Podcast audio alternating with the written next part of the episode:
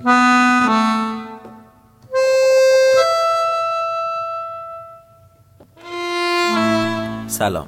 امیر حسین هستم و با اپیزود دوم پادکست گلوکوز در خدمتونم توی پادکست گلوکوز قصد دارم تا بخشی از فکرهای عبوری از ذهنم رو به عنوان یکی از ساکنین سیاره زمین باتون به اشتراک بذارم. تشکر از شما که این چند دقیقه رو با من شریک میشید. و نظراتتون رو به من انتقال می‌دید. تشکر از علی اکبر که خیلی خیلی توی ساخت این پادکست به من کمک می‌کنه. دو تا نکته. نکته اول page اینستاگرامی کانال تلگرامی و صفحه توییترمون رو می‌تونید با آیدی گلوکوز پادکست G L U C O S E پادکست پیدا کنید و ما رو دنبال کنید. و همچنین می‌تونید ما رو از طریق اپلیکیشن های پادکست هم بشنوید. و نکته دوم این که اگر گلوکوز رو دوست داشتید خوشحال میشیم که ما رو به دوستانتون هم معرفی کنید.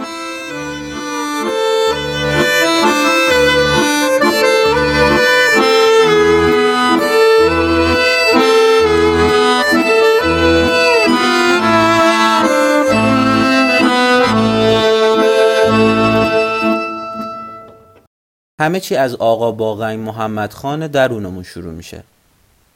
دوره ای که ما تناقضات درونی خودمون رو شناسایی می‌کنیم. منظورم از تناقضات درونی همون ویژگی هایی که ما دوستشون داریم ولی به دلیل حضور استعمار انتظارات جامعه نمی‌تونیم علنیشون کنیم. و یکی از سوالاتی که همیشه از خودمون می‌پرسیم اینه. لاقل من که همیشه از خودم می‌پرسم. اگه به علاقه هامون بها بدیم و اونجوری باشیم که با توجه به جایگاهمون تو جامعه برای اکثریت افراد جامعه تعریف شده نیست چی میشه؟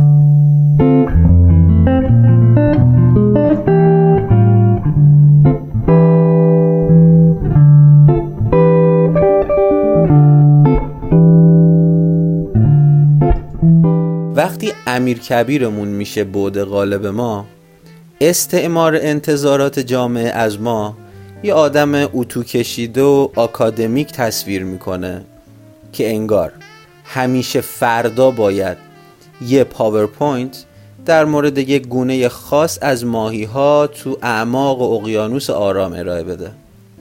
و تو قسمت نتیجه گیری پاورپوینتش هم بتونه یه راهکاری برای جلوگیری از انقراضشون رو نتیجه گیری کنه. حالا فکر کنید این آدم با وجود امیرکبیر فعال درونش تو یکی از اون فرداها سر کلاس به جای ارائه اون پاورپوینت سخت یه موزیک jazz اصیل رو اجرا کنه و استعمار انتظارات جامعه رو به جزش بگیره اون وقت چی میشه؟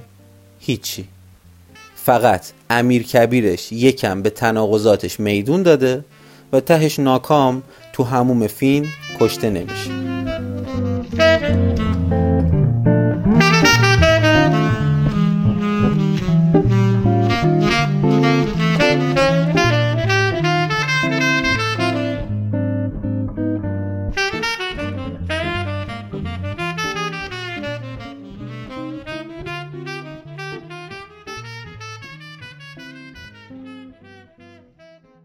بریم سراغ ناصرالدین شاه درونمون وقتی بود پررنگی باشه. منظور از آدمی که بود ناصرالدین شاهیش پررنگه یا آدمیه که قدرت و زندگی لاکچه‌ای رو دوست داره.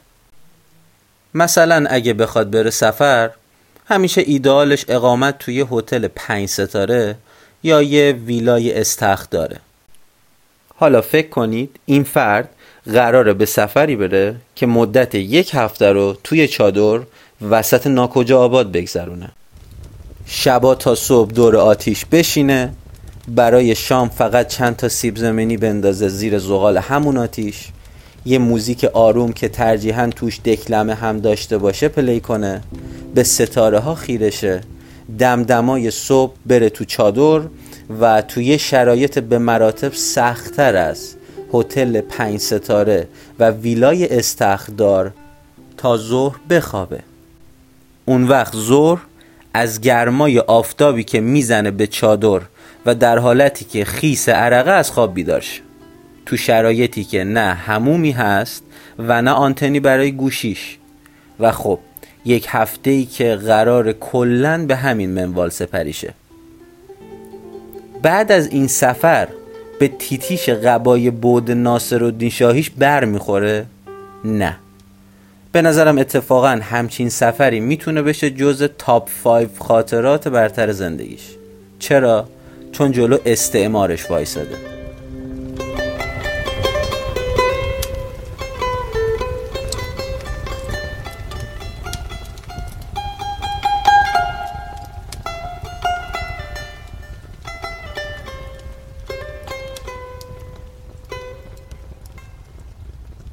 اما چی به سر آدمی میاد که بود مزفر شاهیش بود غالبش باشه؟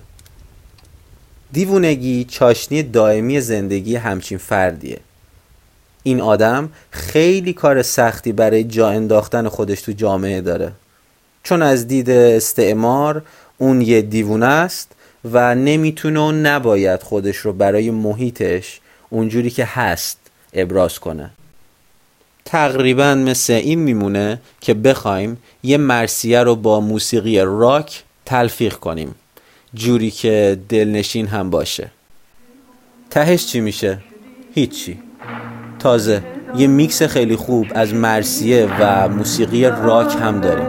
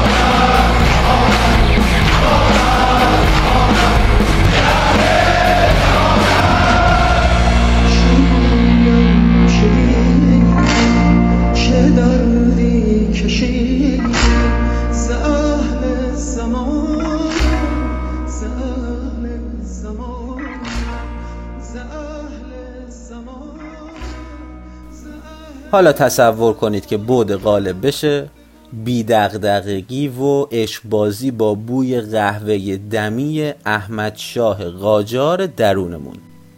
شاید اینطور بشه گفت که تو این حالت استعمار جامعه بیشتر از هر جایی خودشو طی زندگی توی شهر شلوغ و پرمشغله نشون میده.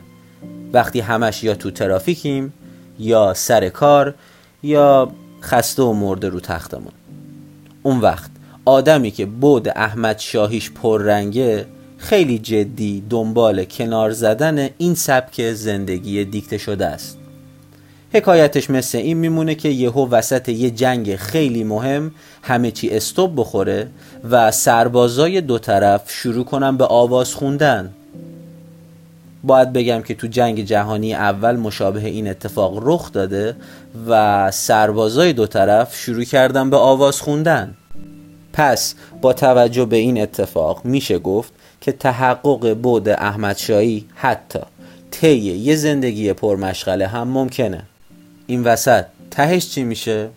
عملا هیچی. تازه اینجوری از تک تک لحظه های زندگی پرمشغلمون هم بیشتر لذت بردیم. اما سوال اینه. ما چقدر حاضریم تا اونجوری زندگی کنیم که خودمون دوست داریم؟ قاجار درونمون مهمتره یا استعمار برون؟